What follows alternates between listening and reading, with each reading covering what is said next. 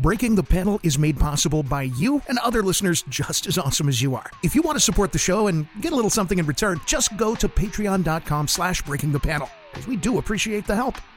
Um, now, this is just rumors, but comicbook.com reports uh, Fox is rumored to be hitting the reset button on the X Men movie franchise. Michael Bay needs to do the next one.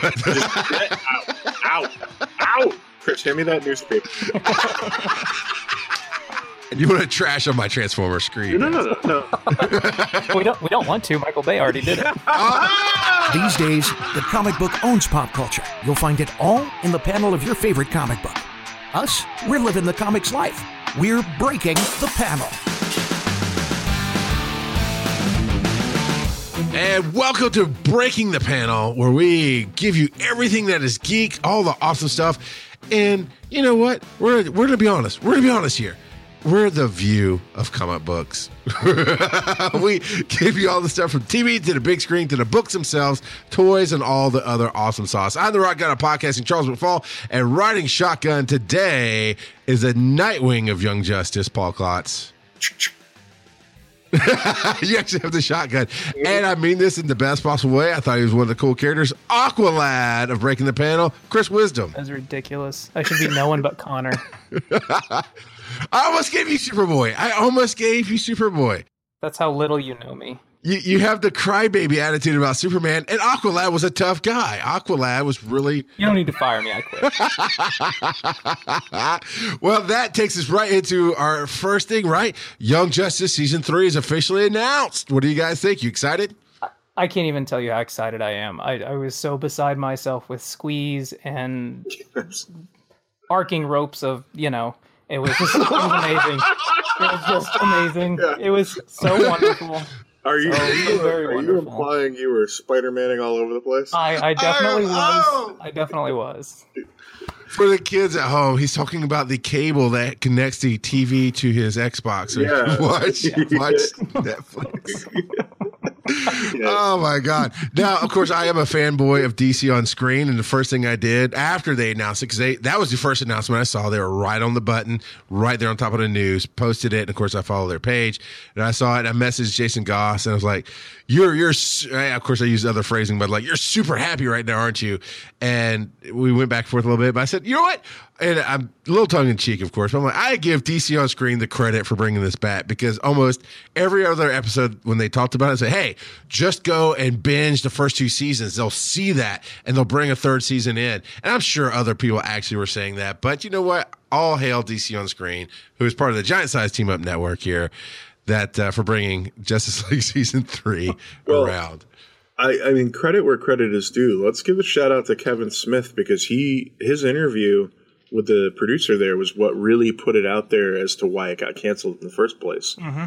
And I think that, that remind us remind us why it got canceled in the first well, place. Well, it yeah, okay. So we we've talked about this a bit in the past, a little bit, but now's a good time. Uh, essentially, WB decided to cancel Young Justice because it wasn't hitting with the demo that they intended it to.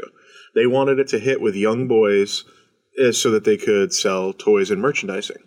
And they ultimately pulled it because it started scoring well with teenage girls, and their families. And you know, so Kevin Smith was doing had an interview with one of the producers. I can't remember the man's name, um, but basically he admitted this. He he said it. He's like, yeah, no, Warner Brothers pulled the. At first, we were trying to rework the storyline a little bit to try to you know make it align with what they wanted, but ultimately they pulled it because they were concerned that they weren't going to be able to sell toys and T-shirts and stuff like that. And you know, Kevin Smith hit the wall. He was like, "No, that's that's crazy." He's like, "Girls will buy T-shirts, girls will buy action figures, you know, all that kind of stuff." Um, and it really highlighted this this big problem in the industry where you know these companies kind of zero in on what they think is their target demo and then if if they're not hitting that demo they'll just pull the plug and it's like but but you have a successful show you're you're, you're you know your ratings are decent you were doing well with a different demographic you know, you could shift and align yourself to that different core demo, you know, but they didn't. Yeah. So, um, so of course that got it a lot of publicity and it got it a lot of, you know, a lot of traffic in, you know, your, your more socially liberal, you know, corners of the internet and stuff like that. People talked about it. Um, and rightfully so. I mean, it's one of those things where it's like, are you, are you serious? Like that's why you canceled the show? Um, yeah, and hopefully it got people watching it on Netflix. And Netflix does pay attention to that. I mean, they have zero issues buying a property and making it a quote unquote Netflix original, right? Even though it started somewhere else. The thing though is that they they haven't even said that it's going to be on Cartoon Network or on Netflix at this point. Right. It's it's like it's a it's it's be, it's because of all this binge watching is part of it, but that's it's not a lock that it's going to go to Netflix. But yeah, we don't. So we don't. I'm looking through that the article here. Do we know? I just assumed, honestly, it was going to go to Netflix. It, does it say? Where No, no, they've just started production, but they haven't they haven't said who who's, Hmm. where it's going yet. So Weisman denied that any meetings had taken place between Young Justice producers and Netflix, but did encourage fans to continue binge watching to let it be known, blah, blah, blah, blah, blah. Uh, and it does seem that all the binge watching paid off. Uh, yeah, I'm curious of where they're going to launch this. The CW app is actually pretty decent. Uh, I don't know about Seed. I, I haven't really messed with Seed at all, but the CW app itself i- That is it works really well. Sounds like a wildly inappropriate name for something. Seed, I know, right? I mean, like Yeah. that. That sounds like the logical successor to like Grindr or something. I don't honestly I don't know why, and and I don't know what what the contracts are, but I don't know why if it's going to come back for a third season. I don't know why Cartoon Network would ever give that up and be like, okay, we're pulling it out, but you're not, or it's coming back, but you're not getting your stinking hands on it, Netflix. This is our money. Well, I could see that. Um, they eventually would go to Netflix, but not maybe not launch on Netflix. I got you. interesting uh, wrangle, I think. Well, I want to hear what everybody else has to say about it. If you're excited, if you think you know where it's going to go, where it's going to land, where you think it should land, hit us up. BTP at giantsizeteamup.com. That's B as in breaking, T as in the, P as in panel at giantsizeteamup.com. Of course, you can go to facebook.com forward slash breaking the panel. Leave us messages there. Comment on the post. Type stuff in. Call us asshats. We don't care. Just come and talk to us. We're so lonely over on Facebook. And here's here's what I want to know. Okay, so yeah, am I happy that we got Young Justice back? Absolutely. But now I, there is you cannot tell me why I can't get Firefly back. We got we got Family Guy back. Oh, what? that'll never happen. What twice? We got Futurama back three times plus movies. We we got uh, we got American Dad back. My dad got that damn Longmire show back, and I can't I can't get friggin' Firefly to save our lives. Hey, Joss has moved on, man. It won't happen now. You'll just have to settle for Con Man. Not the same thing. Uh, hey, have you are you guys familiar with the old movie series with Bing Crosby and Bob Hope, the Road to movies? Yeah, absolutely. Would not Nathan Fillion and Neil Patrick Harris be the greatest revival of the Road to films ever? as long as they had Seth MacFarlane You're doing writing a it? of the writing. Yes, and- yeah. Why? Why? I think Joss Whedon could do the writing. It'd be awesome. I mean, No? he. Uh, uh, Come on, Captain Hammer. Okay, no, no, no. No, If but you- come on, look at all the Road to episodes of Family Guy, Charles. Yeah, come on. it- Oh well, yeah. I mean, he's a true fan. I mean, F- MacFarlane's a fan. I'm just worried with MacFarlane. It'll be a Ted three. You know, MacFarlane has a very No, no, no. stylized sense of humor. I no. See, I think. What about stylized face? I think. I think. I think if if uh, if a Hollywood entity was like, let's try to reboot that concept, let's explore it with, and like you're saying, I don't know if Nathan Fillion and Neil Patrick Harris are the are the best choice, but they seem they sound uh, you know interesting. It seems good to me. Um, but yeah, if if a studio was behind that and they brought MacFarlane in, I think he could approach it as like, all right, like let's not do my slapsticky stuff, but let's do something, you know, that mhm. pays homage. I mean, I guess those particular episodes of Family Guy aren't nearly as. I guess the rude humor is really what needs to be left out because what, to me, what was key about those films was the the the class, the class. Yeah, yeah, you know the class. While they did dabble in some at that time rude humor for them, but it wasn't nearly over the top as other things that were going on at that time. Well, and you're you're kind of onto something because I know you're really hinting at Doctor Horrible, and Yeah, a little bit. Joss did a really good job with Doctor Horrible in that it you know there's a little bit of contentious humor in there, but it's it's pretty light. You know what I mean? Yes. So Actually, Doctor Horrible could even be a spiritual neighbor to the Road to movies. If you look at it, two guys, one girl, the musical, the What? winning the Whoa, heart. You can't just throw that out there. Yeah. the thing you just said. There was Oh a my pizza place somewhere in there, but that was copyrighted. Yeah. Uh, Um, I, you know what's funny is whenever uh, the other guy from Two Guys and a Girl shows up someplace the other guy. on a TV show, I laugh. He was just on something recently. Oh man. I know. Saw. I see. I've seen him around. Yeah. Same with the girl. He played like a like a uh, talent agent or something like that on a show recent. I think it might have been Con Man or something like that. And it really cracked me up because I'm like, nobody knows who you are anymore, man. Um, And that sucks. It does. Yeah. It does suck coming Well, yeah, up and having talent and doing a great show and just happen to be with a um, a rising explosion of a rock star. It was probably Well, two of them, undercover I mean- boss, and he was the pizza delivery guy that he was driving around with. Um, in any case, though, uh, yeah, no, I I love that idea. Like the, the Road to movies are classic. Like, uh, it- and I love classic entertainment like that. That is so good that it transcends its time. You know what I mean? And Yeah. I, I remember watching the Road to movies as a younger kid, and I hated like black and white movies. I hated older movies, but I was fascinated. I was enthralled because the showmanship was just so exceptional. You know, Yeah. I mean, it was, it was, you know, just glorious. Like, it really was. Like it was an amazing era. Um, so yeah, no, I, I love that idea. Like, because I could totally see, you know, Nathan and Neil like all dolled up in, you know, fancy suits and stuff, and doing like crazy, you know, sing songy stuff. It, Um, it would it would be a lot of fun. I my wife is a huge Bing Crosby fan. I I knew of him before I met her, but I didn't. I'm not a crooner kind of guy, if, as you can imagine. And so when we started dating and first got married, she had all these VHS tapes, and yes, that's how old I am at this point. We had VCRs and VHS tapes, and we're watching these things. And some of the movies are okay. I've seen just about every Bing Crosby movies out there, and I I stayed away from White Christmas until I married her because I inherently hate things that everybody loves. It's like eh, that many people love it. It's got to be like something sheepish and and mass worthy and eh whatever. But it's a decent movie. And actually, Holiday Inn was better, which was the first version.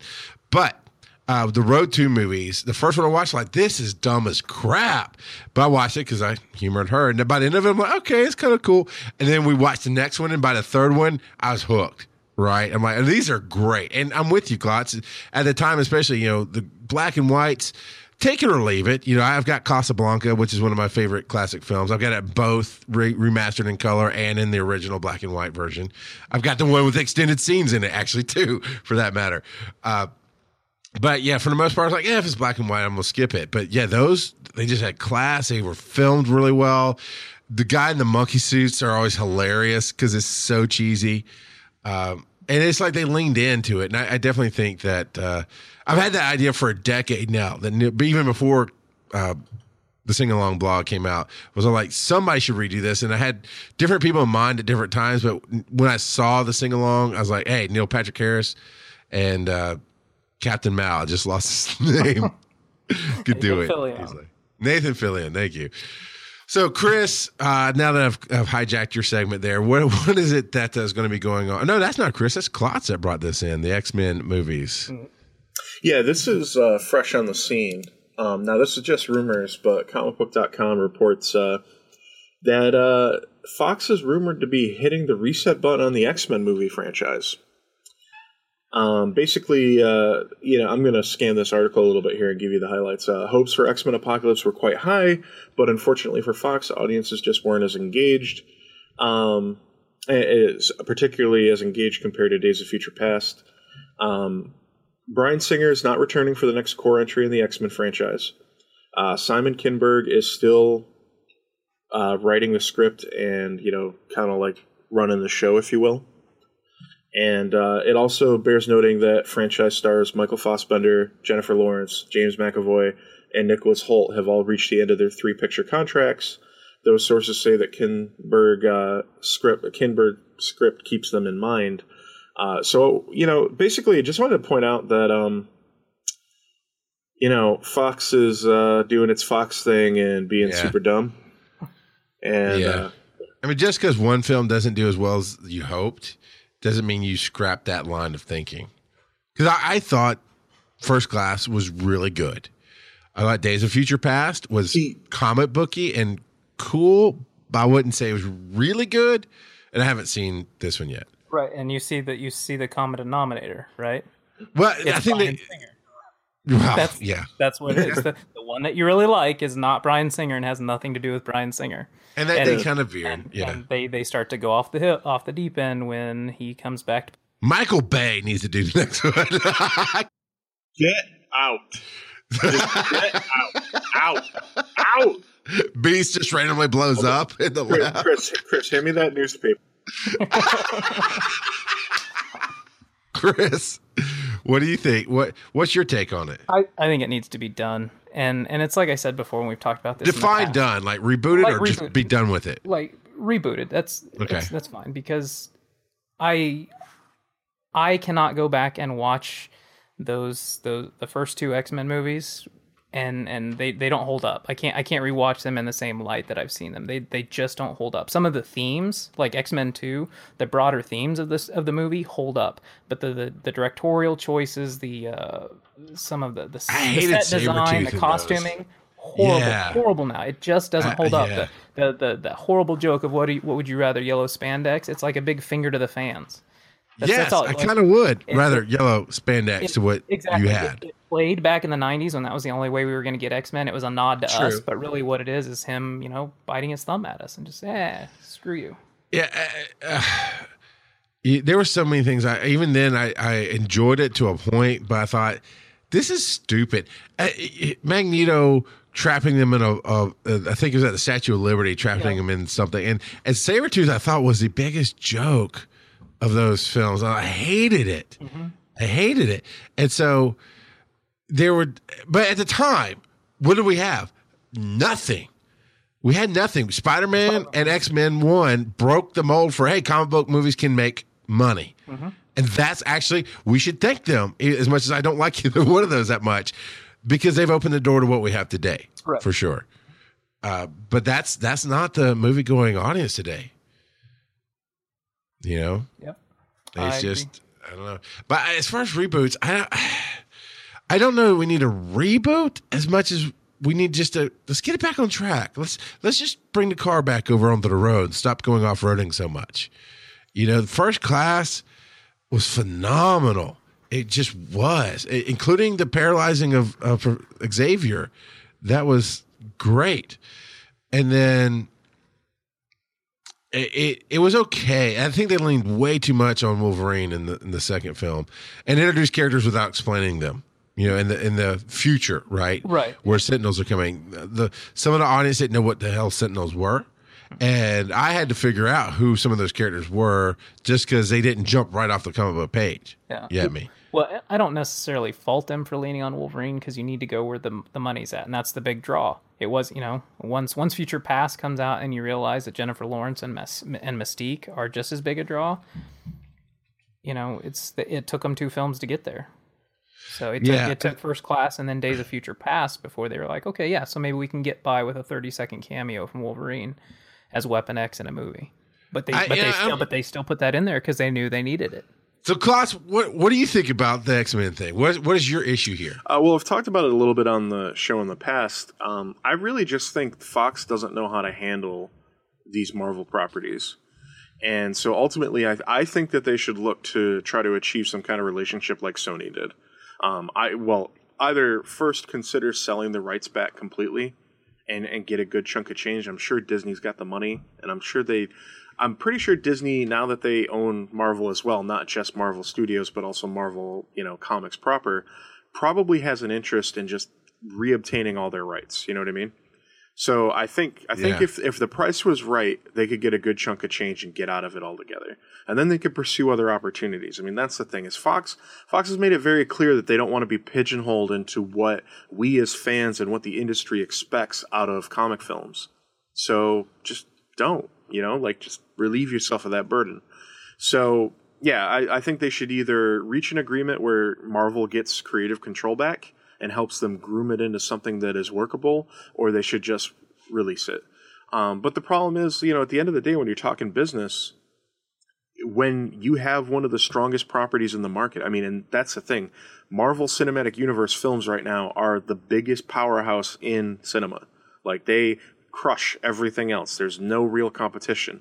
You get the occasional thing like, you know, Jurassic World where it was like, all right, it puts a dent in everything, you know, because people showed up for that. But a lot of these big budget action movies aren't even competing anymore. You know, they're they're just hmm. dead in the water as soon as they arrive. So, um, you know, that's the whole thing. Is like they they don't really know what they're doing. They've made that very clear, with the exception of Deadpool. But Deadpool, that you know, we because you bring that up a lot, Charles. The thing yes, about Deadpool is Deadpool worked because Ryan Reynolds was a huge fan of Deadpool. And he I no, that's what I've been saying all yeah. along. Fans make the right. best movies, right? But Fox is not. You know what I mean? Like, An X Men fan. Fox is not a fan of making money either. Right. Apparently. And if if Simon Kinberg is a fan of Marvel, he doesn't show it because they just butcher the property over and over again. The, the, the Apocalypse was a rough film, man. Like it has good moments, but it, every single film, like I didn't, you know, you mentioned that you liked First Class, right? I yes, enjoyed First Class, but I didn't love it. I hated the costuming through half of it. I hated the whole scene in that house where they got all the mutants together and they had all the throwaway mutants and stuff. I didn't care for any of that at all. It didn't resonate. Hashtag mutant lives matter.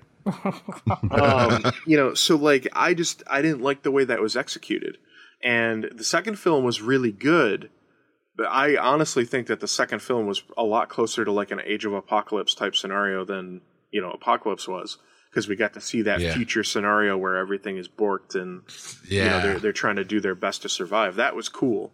Um, so you know, if anything, I'm glad that the reboot three films have been made so that we got that middle film. But yeah, no, I mean we're losing Hugh Jackman. We're, we're, yes. All of these other people are off contract. Just let it go. Like, just accept it. You know. But uh, I do wonder a little bit and worry a little bit if like Fox is like, well, if we give up Marvel, what do we have? You know.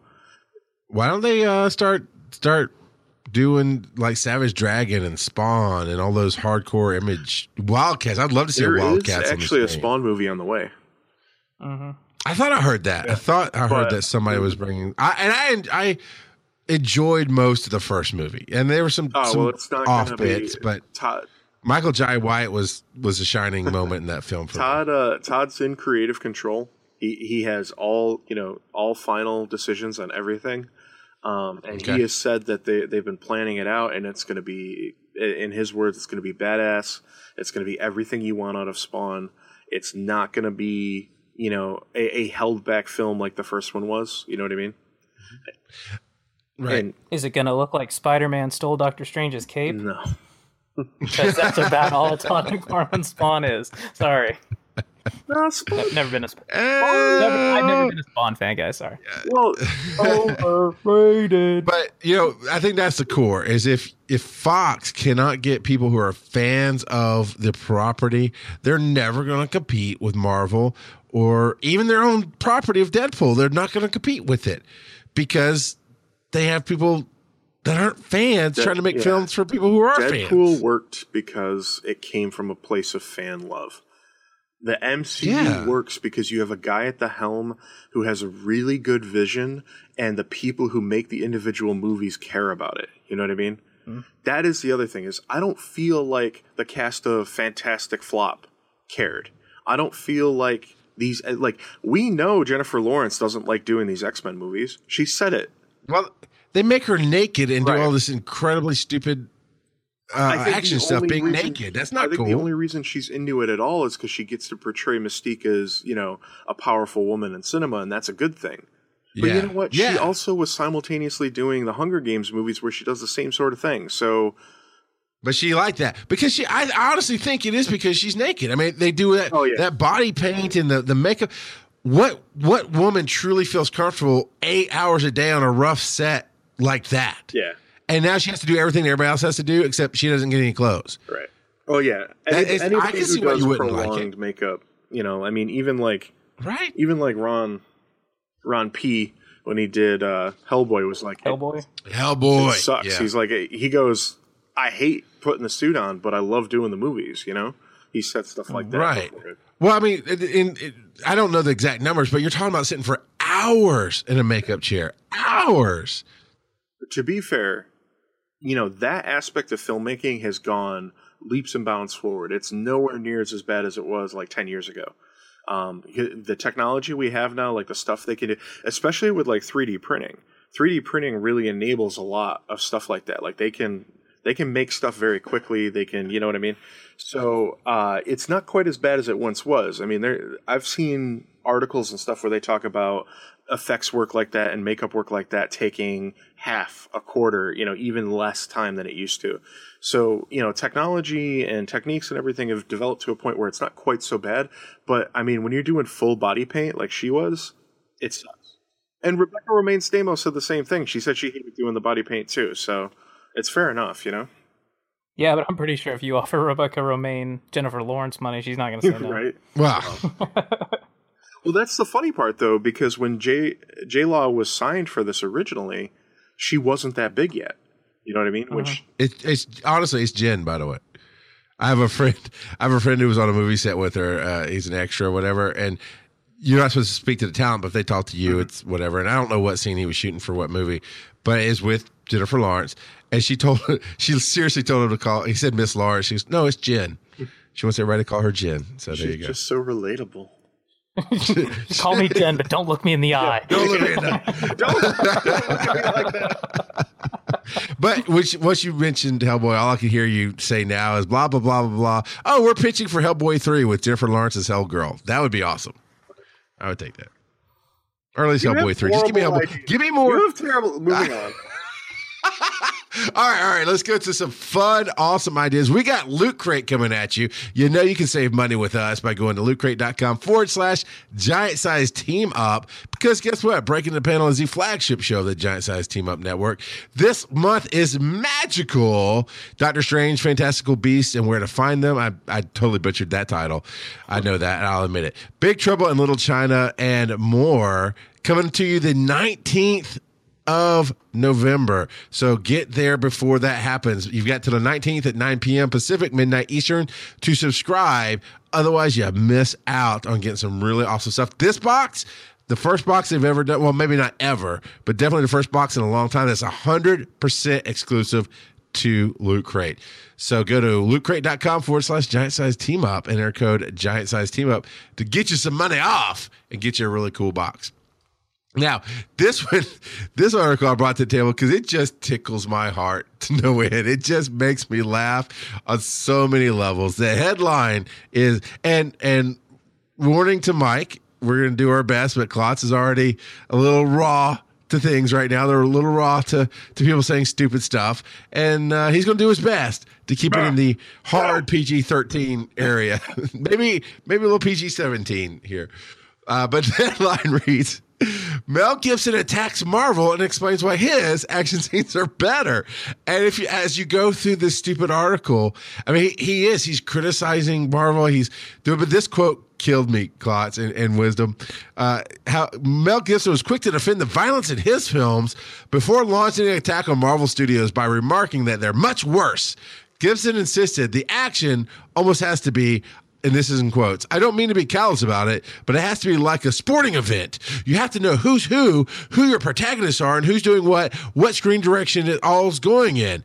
And in the midst of that, you have to be what uh, you have to have what appears to be chaos, but it's ordered chaos. To talk about violence, the violence question, look at any Marvel movie. The more violent, they're more violent than anything I've ever done. But in my movies, you care about the characters, which makes it matter more. That's all I'll say. Yeah, expletives deleted. Yeah. And I'm like, wait a minute, after after your failed career, I mean, I was a fan of Mel Gibson in the 90s. He was one of the action stars. He did some fun stuff. Payback, fun movie. Violent as all get out. You know, come on. Right. Uh ransom again. Kidnapping, violence. Passion of the Christ is like Oh, I couldn't watch that movie. moves people to tears, not just because they're overwhelmed. You know what I mean? Like because it's it's very graphic. You know what I mean? Graphic. Like, right. I, I I saw Passion of the Christ in the theater. I, fe- I felt like it. You know what it was. It deserved that. You know what I mean? And that film was brutal. You know, but in in a way that is you know worthy. Don't get me wrong. Um, whether you're a believer or a non-believer, it's still a, an amazing story. You know what I mean? And the acting and everything involved with it, like Jim Caviezel, uh, I can never pronounce his last name right. Caviezel. Yeah, uh, he was fantastic. But I also think that movie destroyed his career because how do you come back from playing Jesus like that? You know what I mean? But um, yeah. yeah any hashtag Carlton problems. in any case, though, you know, here's nice. my beef. Like Mel Gibson, it was one of those big dumb '80s '90s action stars. He was in a ton of movies yeah. that didn't necessarily have much in the way of plot. Had a lot of stupid explosions. I mean, like the Lethal Weapon series is fun, but that that's not high cinema. You know what I mean? Like, come on. Um, but and honestly, honestly, the Lethal Weapon TV series is better. I've it's just better things. written, I haven't better acted. Yet, but I have heard. It's, it's good. I mean, the actors are taking it seriously. So, here's my beef with this. Right now, it's very popular for people in the industry to take a dump on the Marvel movies. And why, the reason why is because it's completely upended the whole industry for them. You know what I mean? The, the, success of these films has made it very difficult for the old guard to continue business as usual. And Mel Gibson is absolutely old guard. You know what I mean? And that he, you know, his comment there where he's like, well, you care about the characters. Well, that tells me that this is one of those typical, like, old, older person versus the younger person arguments where like, oh, why would anybody care about any of those characters? It's like, well, okay, so you don't get it. You know, like that's like people who rail against something like Harry Potter or Game of Thrones, you know, anything that has a bunch of characters that people really connect with because it's not their cup of tea. Well, all right, comics aren't your cup of tea, Mel Gibson, that's fine. But people resonate with the, you know those those characters resonate for people they identify with those characters people care about those characters more than you're implying when we watch you know avengers age of ultron and we see the city getting plucked up out of the ground we're not mm-hmm. just mm-hmm. seeing senseless violence. We're seeing a hor- you know we're we're processing that and we're processing the toll on the characters that we care about. I mean that's the whole fallout in Civil War is the idea that the, the weight of events like that that have on these guys. You know what I mean? And mm-hmm. yeah, and the like you look at the story characters that you right. care about. I think Marvel's got that right, down. Exactly. Sir. You look at the story of Tony Stark, and it's the weight he carries, and the whole reason Ultron even happens is because you know because of what he's been through that's way more character development and plot development than most movies that Mel Gibson has been in. Don't get me wrong, he's been in some amazing movies too. Braveheart is one of the best movies ever made. You know what I mean? Like hands down. Yes. People will always yes. look at Braveheart. Also, brutal violence, right. by the way. Well, and I think I think that's where we need to go with the comparison to make it more apples to apples. Mm-hmm. And what his what where I feel like his thesis fails is that the main characters you care about, but all those other dudes in blue face on the battlefield, yeah you don't give a crap about them. The the nameless faces. Nobody. The big guy with the hair, the little guy who was wiry. I, I, don't remember who they are. And you, but even them, you care about to the same degree that you care about the Avengers. The ones that get screen time and there's some sort of mm-hmm. character development in the movie, you care about them. Right. But all the other guys, you don't care about. Just like 300, you care about Leonidas and five other dudes. The other 294 dudes, you're like, meh, they're gonna die. right. And, and, that's the thing is, I just feel like he's. I mean, clearly Mel Gibson is a bit unhinged and out of touch, but like, I, I, I think that he is representative of an element in the industry that just doesn't know how to adapt. I mean, because he goes on to like criticize the green screen. You know, he's like, um, here he goes. He he's constantly bemused by the huge 200 million plus budgets of blockbuster films, explaining, "I look at them and I scratch my head. I'm really baffled by it. I think there's a lot of waste. But maybe if I did one of those things with the green screens, I'd find out different. I don't know. Maybe they do cost that much. I don't know. It seems to me that you could do it for less. Well, you just basically said you have no idea what you're talking about. Yeah. You know, because. Uh, uh, and then it led to him being told that Batman vs Superman: Dawn of Justice cost two hundred and fifty dollars or million dollars to make, which provoked him to respond with, "And it's a piece of bleep." Um, yeah. well, you can't you can't be wrong all the time. oh, Chris, come on, man. I you know I mean that's but he does raise a valid point in regards to like BVS being a good example of just because you have you know, A-list actors, like really talented, high-quality actors, just because you have one of the best properties in fandom, just because you have a huge budget and all this technology at your fingertips doesn't mean that you're going to execute and produce an exceptional film at all times. And so, you know, obviously there's some room there to make sure that the craft is being executed properly. But I mean, to just rail against the whole thing is just seem it seems really stupid to me. You know? Yeah, especially this guy. I mean, he's just so many real life crazy oh, things, oh, yeah. and his his movies are never. Oh, okay, other than Braveheart, Braveheart, and there might be a, a handful of others. They're never Oscar worthy. They're popcorn movies. They're fun. He's got a new one that I'm like, oh, Mel Gibson action, and it's him protecting his daughter. I'm like, are you ripping off Taken? I'm not entirely sure. And I'm not that interested in seeing his new film. You, you didn't feel what women want was Oscar worthy? Oh, that was hilarious, and I would love to have that power, but no, it was not Oscar worthy. Um, you do have that power, Charles. Not you.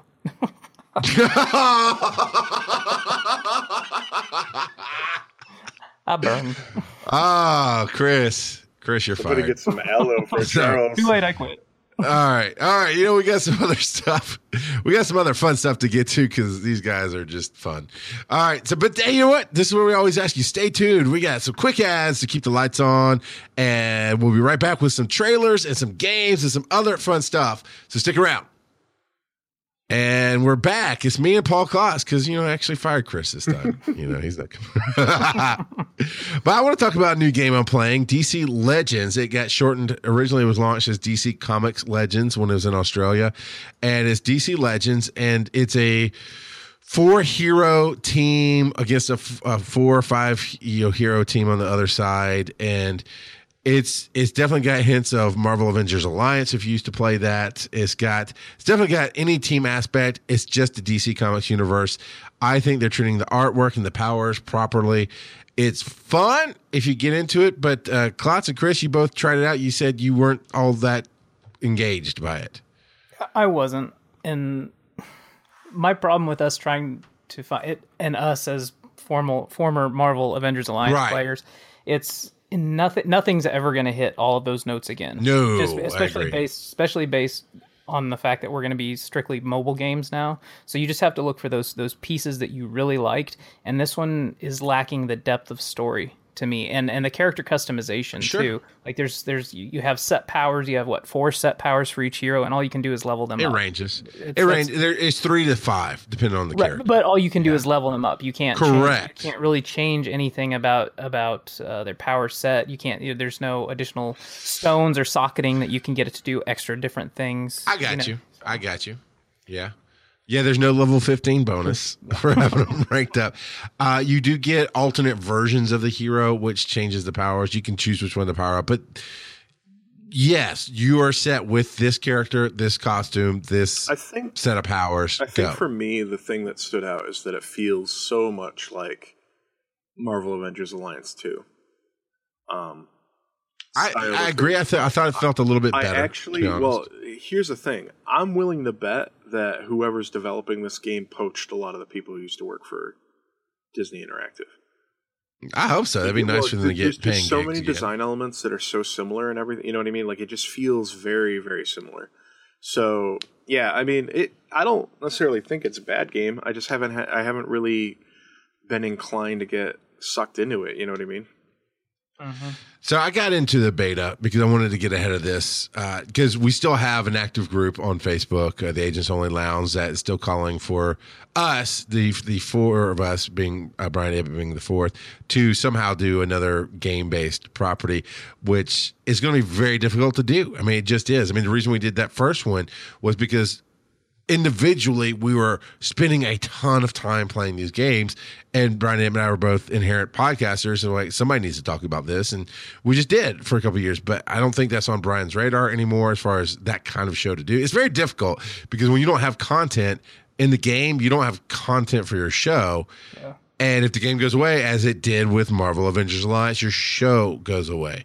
So it's it's a hard pitch and, if you will. And you know, and I think that's you really hit it on the head. I think that there was just lightning in a bottle for that show yeah. and that time with you and, and Brian yeah. and later Paul. Because I mean, if it was just about doing a gaming show, I'm sure Paul and Brian would have pulled you into doing a WoW based show by now. Yeah, you know probably I mean? so. something. Yeah, well, that would be awkward because I'm not playing that either. oh, I thought you were. Sorry. No. Although I totally, after you got me to listen to Botch, I totally want to get our game night off the ground and have us just play random characters in D and D. know- That's going to be so much fun. It's funny you mentioned that because I checked out Harmon Quest on Seeso recently. That Okay. is also quite amusing. So, Yes, are you in love with it? I haven't gotten a chance to uh, well, the, the first I'm not going to pay for Seeso. the so. uh, well, the first episode did make me laugh pretty hard. Um, Paul F. Tompkins was a uh, a special guest, and oh man, you can't you can't beat Paul F. Oh, Tompkins yeah, with that kind of yeah, humor. it- it- they don't take it super seriously. It was the thing that was really cool about it. Um, but yeah, there's a lot. If you're into D and D or Pathfinder, you know any of the the D and D clones, if you will. Um, there's a lot of content out there now. Everybody seems to be doing it. There's a bunch of podcasts. There's it, it, which is great. Um, there's a tons of videos online, um, which is also great. Uh, I know Geek and Sundry has a series uh, that's a little more like they get into the characters and stuff. I know um, uh, Wheaton has a series uh, that's not it's not D and D, but it's a close you know allegory. It's similar. Um, he has a whole series. It's a little more sci-fi oriented. Uh, yeah, there's some amazing content out there. It's a it's a wonderful time to be a nerd, man. Like Yeah. And honestly, just because I like to balance super celebrities with real people, uh, there's two I listen to. Botched, which is fun that Chris Wilson brought to me. That those guys don't take it super serious and they're hilarious. And then there's uh, Sneak Attack, which Joe Ard of Pokemon Go podcast uh, brought to me. That uh, they do take it serious, and I found myself really being engulfed. They're really great at portraying the character. You know, they'll break voice to to ask questions, but as a character, they have voices. It just you feel the story. It's a lot of fun. Characters have voices. Wait till I play, man. If you make me a bard, I want to sing everything, everything. And, and you know, I, I checked out, I, I checked that show out, and I really like it. Um, I got into the first episode. I'm probably going to download some more and see how it goes. Um, and you had told me they were the clean show, and they're they're not dropping f bombs or or you know every three minutes, but they're I don't know. They're Clean is relative. Clean. Well, I, I Joe sold me on it. I got into the later episodes after seventy or whatever, uh, and I guess clean is relative. Uh, but compared to botched, Oh, yeah. when there's things we can't even repeat on this show that they say, uh, yeah, it's it's clean enough. But back to DC Co- Legends. Uh, if you're looking for a comic based team based game, they have. I, I do a video series. Uh, series being a very loose term on it, uh, called the Filthy Casual, where I just play without being serious about what I'm doing. I'm just like, hey, this is what I do, and I'm having fun with it. And I'm going to get more into just my inner dialogue when I get that up there. But you can check that out. Just Google it on YouTube, Filthy Casual Gaming Channel. yeah, it's pretty much a pile of garbage, you know. So Google it. I'm having fun. I don't care. But you can at least see what it's like. We love to put shots across Charles' bow every time Yeah. he tries to do something like this because uh, it- when when Charles does stream of conscious, uh, enter, you know, entertainment content, it's it's it's very entertaining. I'll say that.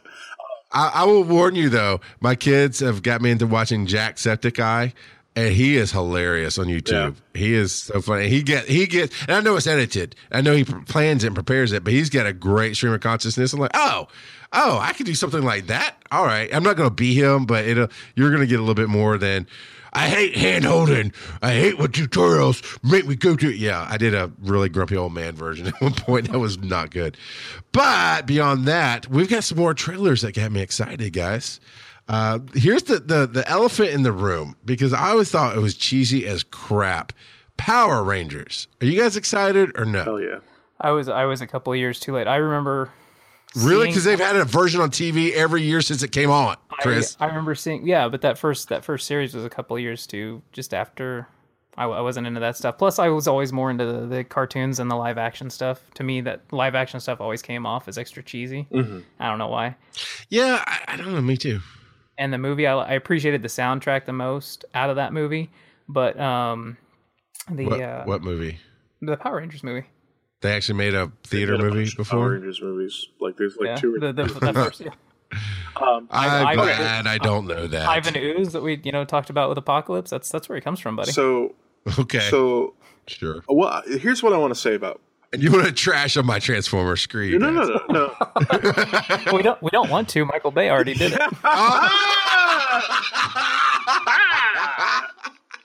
Well done, sir. with Well Slam dunk. Um, Yes, he anyways, was. The thing I think Power Rangers is a thing that resonates if you were in the right place at the right time as a kid. You know what I mean?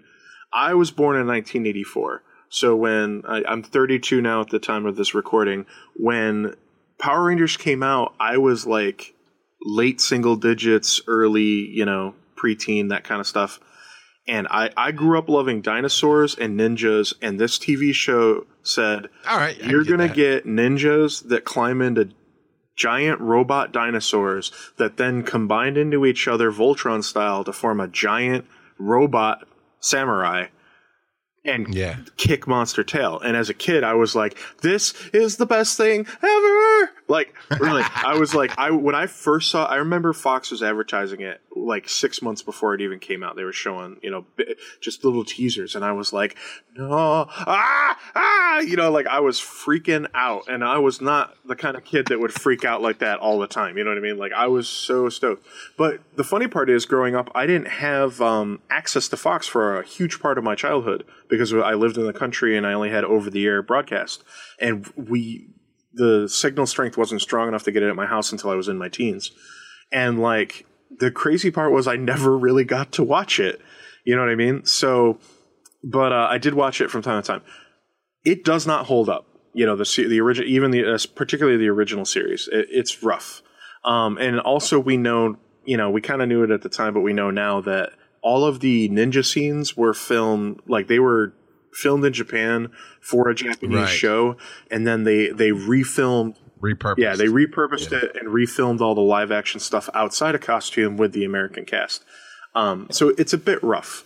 This, the tone of this trailer, I really dug it because it, it captured a lot of that original group. You know what I mean? The, the the vibes of that original group for me, but it doesn't seem like it's going heavy on the cheese. You know what I mean? It seems like yeah, I would agree. It's a, a different tone. I, if I feel a lot like what it's trying to do what Transformers did for Transformers because Transformers like when you go back and watch the Oh, you know what I mean the animated show it's like it's awesome but it's it's not you know much like Oh no, there were some really bad moments in it. Yeah. look, look, off the off the air, I will tell you about a scene that that we can't even talk about on this show. That was in the the cartoon. Is like some people let some things slide through that shouldn't Right. have. Oh, yeah, I uh, mean, but that- no, I, I I still have my childhood love for it. Uh, Gen one of Transformers, uh, and actually rebooted my love with Beast Wars, even though I don't consider that canon at all. It was fun. It's like, oh, what if they did a different planet? Sure, I'll give you that. Uh, but yeah, uh, so you're thinking that this Power Rangers will be more because the movies of Transformers definitely took it seriously. It gave a, a some of a gravity to it, whereas like the original Power Rangers show, I mean, it was cheesy sound effects. The bad guys, the the bullies were super cheesy. The fat guy and the skinny guy, you know, uh, all the dialogue was Yeah. cheesy. And But- all you really got out of it was ninjas and by the robots, time which you was kind got to cool. the first movie there the movie tried to approach it much more seriously you know what I mean hmm I'll take your word for I, it. I'm not. I'm not going to argue that they definitely hit that tone, but they they tried to make it. A, you know, it was more of a high stakes story where it wasn't just kids being kids. It was kids have got to man. uh, Man up is such a inaccurate phrase, but you know what I mean because there's women involved in everything. But they basically had to step up and you know defend the planet, and that was cool. You know, because that's that's the original Voltron story. You know what I mean? That's the you yeah, know which I, I grew up with Voltron. yeah, that's uh-huh. and uh, which is unwatchable, by the way. Vol- oh, no kidding. I know. if you try yeah. to watch classic episodes of Voltron, it, it is unwatchable drivel. Like Oh, I, I have tried, it's, and I it's rough. But The new Voltron is actually yeah, the new one is good. So I think this is trying to hit like a more modern tone and everything, which is great. But it, it's going to do some callbacks. You know what I mean to the original stuff. But I'm excited to see how it pans out because I like that they're doing a kind of a different origin story and stuff, and they're changing the characters up a little bit because they're not just straight allegories for the original team. You know what I mean? Um, so there's there's a lot of potential there. So as a fan, I'm gonna ask Chris this too, as a non-fan, but as a fan, you going opening night, or you just gonna? Wait? I don't. I see. I'm gonna. I'm gonna incite your rage right now.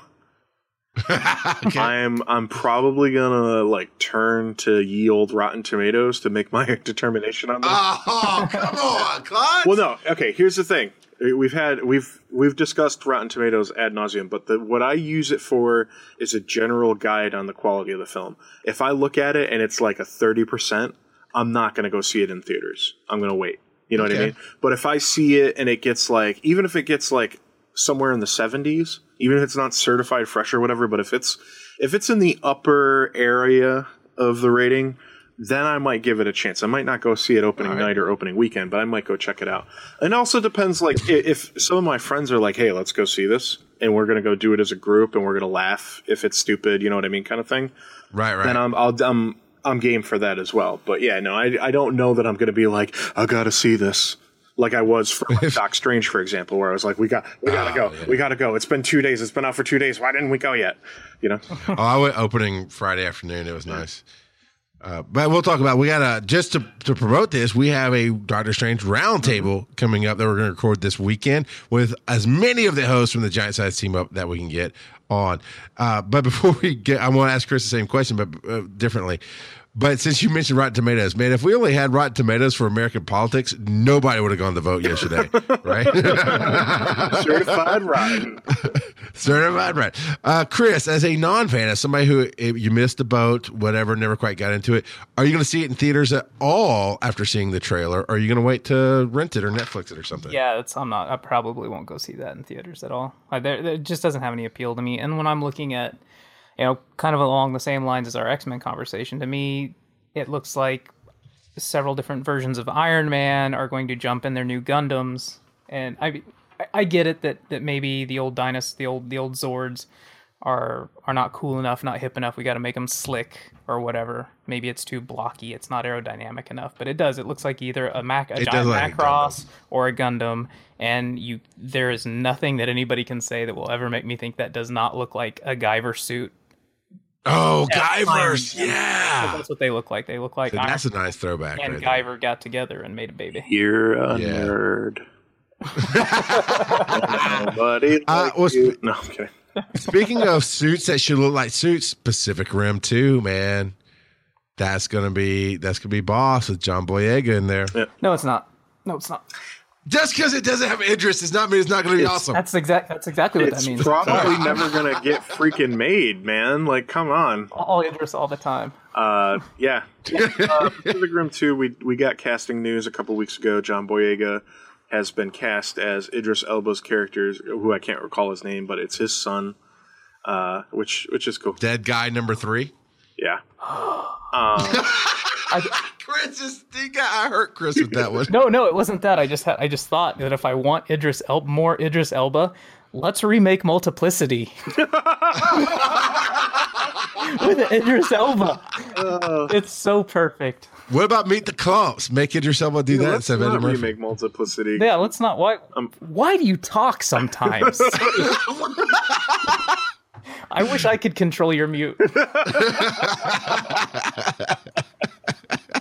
Um, I don't know because maybe because that movie was a dumpster fire, Chris. I mean, come. Yeah, pretty much. Uh, no, I You took you took Mr. Mom and Batman and put him in the worst freaking film ever. okay. So the She touched my peppy, so Steve. so two things. First of all, Multiplicity was an amazing step forward in technology at the time. Like what they were That's all. Yeah, what they were doing special effects wise was incredible for that film. Agree. I'll always applaud that. But if I recall correctly, like doesn't one of the clones like get with his wife at one point? yes. And but she thinks It's yeah. the, it's the clone. It's the clone of the clone. See, that's the kind of that that wouldn't fly today because that's implied sexual assault. You know what I mean? Like because she's not with the person she thinks she's with; she's with his identical. I don't know.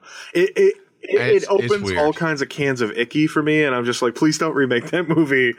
'Cause, Yeah. I mean, if that's all you had to go for back then, it's not going to be much better today. so it's one scene that you have to change. Nah. Come on. All right, all right. Back to freaking Pacific Rim. Monsters and robots. Are awesome. That's all. we- Right. I loved that first movie. I've watched it a couple. First different movie's really times now. fun. It's fun. I like that Jax from from FX's uh, motorcycle show. I forgot what it is now. Thank you, Sons of Anarchy. I like to see him branching out a little bit, although he really didn't. He just rode a Gundam instead of a motorcycle. But uh, it was it was interesting film, and are I you did agree trying, with Chris. Are you trying to say that uh, he doesn't have a lot of range? I'm saying that they typecasted him Um, instead of giving him an opportunity to be different. right, fair enough. because I haven't gotten to see him. I mean, I, I I watched the first four or five seasons of Sons of Anarchy, and then life changed. I got out watching TV that much, and I never did finish the series. I enjoyed him in that. So when I saw him in Pacific Rim, going to be in Pacific Rim, I was like, "Ooh!" And then I just got more of the same, which is uh, Well, okay. uh, SOA is a good example of a show that like had a really strong narrative for a while, and then it just started to lose its way. it just kind of went off the rails. So, I mean, Yeah. that's fair enough. I think a lot of people who weren't hardcore SOA fans did the same thing that you're talking about because I know I did. I watched the first four or five seasons and then I bailed. You know, so Yeah, when the baby went to Ireland, that was well, it. that was like was that was the eh. second season. that's like third season. I think. No, when the, when the MC goes to Ireland, that's second season. I think I've seen beyond that. Yeah, you- but even that, I was like, "What? Really?" That was All all right. But uh one more. I think we got time for one more. Then uh, we're All right, going all right, out of here, Well, or two more. We'll, Well, do two- two, more two because more, there's two two. more. I'm gonna talk Um. You pick one, Klotz. Well, the one. All right. So, Alien Covenant, aka Prometheus 2. Prometheus two. I have had mixed feelings about it for the whole time it's been in production, largely because uh, my I'm a huge, huge Alien and Predator fan. Like I like both of those universes. I like it when they're combined. What about the aliens? Okay, good. Try to good. ignore the second film. Um, Aliens versus Predator two, yeah, or yeah, AVP two was Yeah, was a dumpster fire. It was it was a money grab. Yeah, it, that movie was horrible. But anyways, uh, Alien. Wasn't that one? When they, Huh? Go ahead. wasn't that wasn't that one when they killed a kid Yeah. in the woods? Yep. Like I Yeah. always I always appreciate it when they're when they have the the the fortitude to kill a kid. It doesn't happen enough. Yeah, that's. What is wrong with That, that takes, well, I wish I could control your mute. that, that takes producerial bravery to kill a kid. I agree. It does you know take what? some. Okay, some we're, we're gonna have this movie combo. balls We're gonna have this it. combo real quick. The problem is, it was just done for gratuitous violence sake. It wasn't done as part of the the actual plot. That character was inconsequential to the storyline. It was, you know, it contributed nothing to the main narrative other than to say, "Oh, you know, crap's getting real." Like, Mm-hmm. we're willing to kill a kid and his dad in the woods. And I'm like, That's what I'm saying. Like, okay. well, no, because what's worse than that in that movie is that they have the scene in the hospital in the uh, infant ward, and and I'm just like, what are you? Do- You're killing babies, man. Like that's Yeah. It's one thing to My- imply that it's happening. It's another thing to like freaking do it. You know? But my guilt, my all-time guilty pleasure, guilty uh, pleasure movies is the Feast trilogy. So you're like hitting all I the buttons what that I need. are. Oh, you need to see those. Anyway, they Apparently not. they they spike a baby in the Oh second. my movie. god. All right, so Back to the Alien Covenant. Um, so Prometheus. is it is it uh, Riley? It is. It is. Um, Well, then that's all I need to know. It's Ridley. Scott. Which is what you were really reaching for, I think, right? Or It was. um, I, I screwed up my words, but we're used to that. You understand so what I meant. Prometheus didn't go over so well, right? Uh, I right. People judged it before it came out, but I I enjoyed it after. well, I I saw, saw it and I, I did enjoy it, but I, I there is a logical disconnect between that film and the rest of the franchise. You know what I mean? It's it's a little jarring. Um, but I think there was a lot of potential there. I just don't know that it was executed so well. Um, however, everybody who's worked on Alien Covenant, all the actors like Michael Fassbender and the others, have all said that this movie is going to be a, a major shift in tone. It's going to be a lot scarier um, as far as like you know cluing back into the original Alien like suspense and stuff like that. Um, and they're finally fleshing out what the alien actually is and how it's different from the ones that we think of in the original uh, trilogy because we pretend that fourth movie doesn't exist. And um, you know, Is that the one with the clone Winona Ryder? Is that the one? yeah, that, that's the Although that's the, the, one with- graphics of aliens and water, I thought was Oh, yeah. uh, not the graphics were bad, but I thought the concept of them being like space sharks, they can go in any environment. It's like, holy crap, that's awesome. But that's also the one, you know, where Ron Perlman challenges Ripley to throw a basket over, you know, a basketball over her head and sink a basket, you know. And, and yeah, it's Ron Perlman was good in that movie, but like that movie was not good. So let's let's No, let's I move agree. on. Anyways, uh, so I'm really excited about it. I can't wait to see it. Uh, I want it to be good. I want it to be great. I don't want it to just be good. Make alien movies great again, please. no. so I'm excited. Uh, all right, Chris, you get to pick one off this list.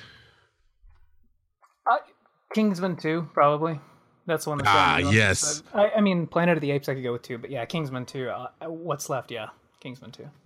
Yeah, you know, Kingsman Kingsman surprised the crap out of me. I had no idea it was a comic book movie. None.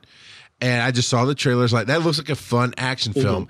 And dude, the narrative in that thing where they're calling out things about movies and spoiler alert, it's been years. You should have watched it by now, but it's, I'm going to ruin the middle scene for you.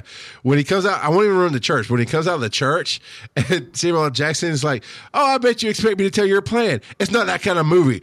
Bam. I'm like, I was hooked, line and sinker. I mean, I loved it up to that point. That at that moment, I was like, "Oh my god, what are they going to do next? This is the best movie I've seen all year." Sam Jackson was awesome in that movie. Dude, that lift killed me, though, right? He was so good That's at what it. was so great about it. Is or when he saw blood. Yep. Oh, yeah.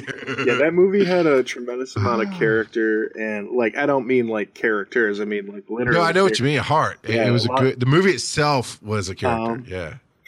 like they're just like stuff that you're just like, how did you get away with that? Like at the, the end scene after his triumphant victory, and he, the, the supermodel or, or princess or whatever she is Yes. is in the room, and You like it to yeah, exactly. It's like, oh my god, I cannot believe. There there's great tongue in cheek humor at the right times. Like when everybody's head explodes, it's not gory mess like you know Chris wants kids to die. Yeah, Uh, dude, it's it's rainbows Can and we talk colorful. about that some more? Like how, how we need to get Chris some help. Chris, Chris hated BVS, but he likes kids being spiked. I think we understand the trend Yeah, here. bet- That's going. uh, He quit watching. He Power quit, slamming infants. He'd be all about it. uh, DFAX might be visiting your house soon, Chris. Just saying. no, no, no. In all honesty, in all honesty, though, everybody has their their own flavors of movie, and what he was saying about it does. Now he played it over the top as he he's want to do, and that's why we love Chris to death. I don't love But uh, he is right. It takes it does take a um, some guts to kill a kid in any movie. You know, I can't believe we're having this conversation. Uh, well, pay it forward, man. That movie would be nothing if the kid didn't die at the end. You know, I'm just saying. My wife hates that film because of it. Alien Three. You wouldn't. You wouldn't. You wouldn't be as as invested in that movie if you found out that Newt was everything was hunky dory. well, yeah. Resident Evil, you know, the Red Queen is a little girl. Uh. Psychotic little girl too. Anyway, Kingsman You're too. all going to die Uh, I- down here. Yeah, I love that line. That movie's so good. Uh, but the Kingsman was great. Chris, you didn't chime in. Did you like the Kingsman? I loved it. That that movie was. When I saw that, I was like, "This is this is the direction James Bond needs to go right here." It's it's sad that they beat him to the punch, but that's that's how you revitalize that franchise is with some younger with with some new actors. Like you could have you could have easily taken that, and, and I, I know and I know it's based on a comic book property, but you could have easily called that the young James Bond, and Yeah. I'd have been okay. Oh, with see, uh, all right, we're going to go to war right now because I think that is blatantly wrong. Well, Uh, we don't have time for war. We don't have I'm not time saying for that war, it's the same son. movie. I'm saying that you could have done that, and it, and I would have been okay with Like the it. young Sherlock Holmes well, I mean, I, back in the I late think 80s. I think people get that that's kind of what it's getting at. That it's it's a raunchier, you know, more comedic aspect of the spy thriller. But I definitely don't think they should do that with the Bond franchise. You know what I mean? Because I think what they're doing with the Bond franchise is quite good already. Uh, they put a Ford in there and beer. So you are wrong, sir. Wait, Uh, what? Just say. James Bond drove a Ford in the first re the one with the uh, uh, blonde dude. Uh, freaking God, ugh, I hate when I can't get names. God. we don't. Anyway, uh, who has you? I haven't gotten to see. Have you seen the trailer for Kingsman two? No. No, we just know that it's coming out. All right, cool. Uh, I, I was surprised with the actor choice in the first one. I he was an unknown to me. I'm sure, obviously, he wasn't an unknown to everybody. He had to do some work to be able to score this kind of audition, uh, typically. Uh, but I recognize a lot, obviously Samuel L. Jackson, and a lot of the other actors in the film, and yeah, he the kid did such a phenomenal job uh, of of being serious when it needed to be serious, being action when it needed to be action, being humorous. Uh, the one liners were delivered so well from him, non cheesy, non goofy, just little one off lines were great. I'm very much looking forward to Kingsman 2. Absolutely. It's going to be fun. All right. Well, we got to get out of here. We got other stuff to do, but you can find us in iTunes. Go over there and rate us. You know, I guess it would help if we went and read our ratings because I know some people have put up some reviews and ratings on iTunes, and you guys promised some really large crap if they did. Uh, and I hate you guys for it. Uh, but check out giantsizeteamup.com as well. We have our show up there as well as many others that we referenced today Pokemon Go podcast, DC on Screen, uh, I don't think we referenced anybody else beyond that, but MCU Cast, which will definitely has already put up a quick review of Doctor Strange, is up there. Check them out. And, you know, facebook.com forward slash breaking the panels where we have our conversations. And uh, we did the email at the end, beginning. We'll do it again at the end here. BTP at giantsizeteamup.com. That's B is in breaking, T is in the, P is in panel at giantsizeteamup.com. And if you'd like your voice on the show, as we've had Super Stewie do many other times, go to giantsizeteamup.com forward slash breaking the panel. There is a tab right there that says, Hey, we want your voice on the show. And from anywhere in the world, you can leave up to 90 seconds of voicemail and we'll we will play it. That'd be awesome. So, all right. Tune in next week to hear Chris say nothing because he's been taken to jail for spiking his baby. Breaking the Panel is the flagship podcast on the Giant Size Team Up Network. You can support the show at patreon.com slash breaking the panel, and you'll find more of our amazing podcasts at giantsizeteamup.com.